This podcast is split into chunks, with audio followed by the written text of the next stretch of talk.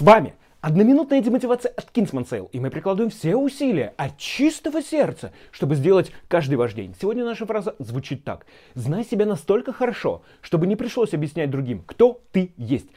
Казалось бы, странная фраза, однако социум очень сильно поощряет поступки, которые нравятся окружающим. И вот вы делаете одну уступку для окружающих, вторую, третью, и постепенно вы начинаете жить жизнь, которая не соответствует вашему внутреннему я. И все, что вам останется в редкие моменты близким друзьям, жаловаться о том, что вы чувствуете себя несчастным.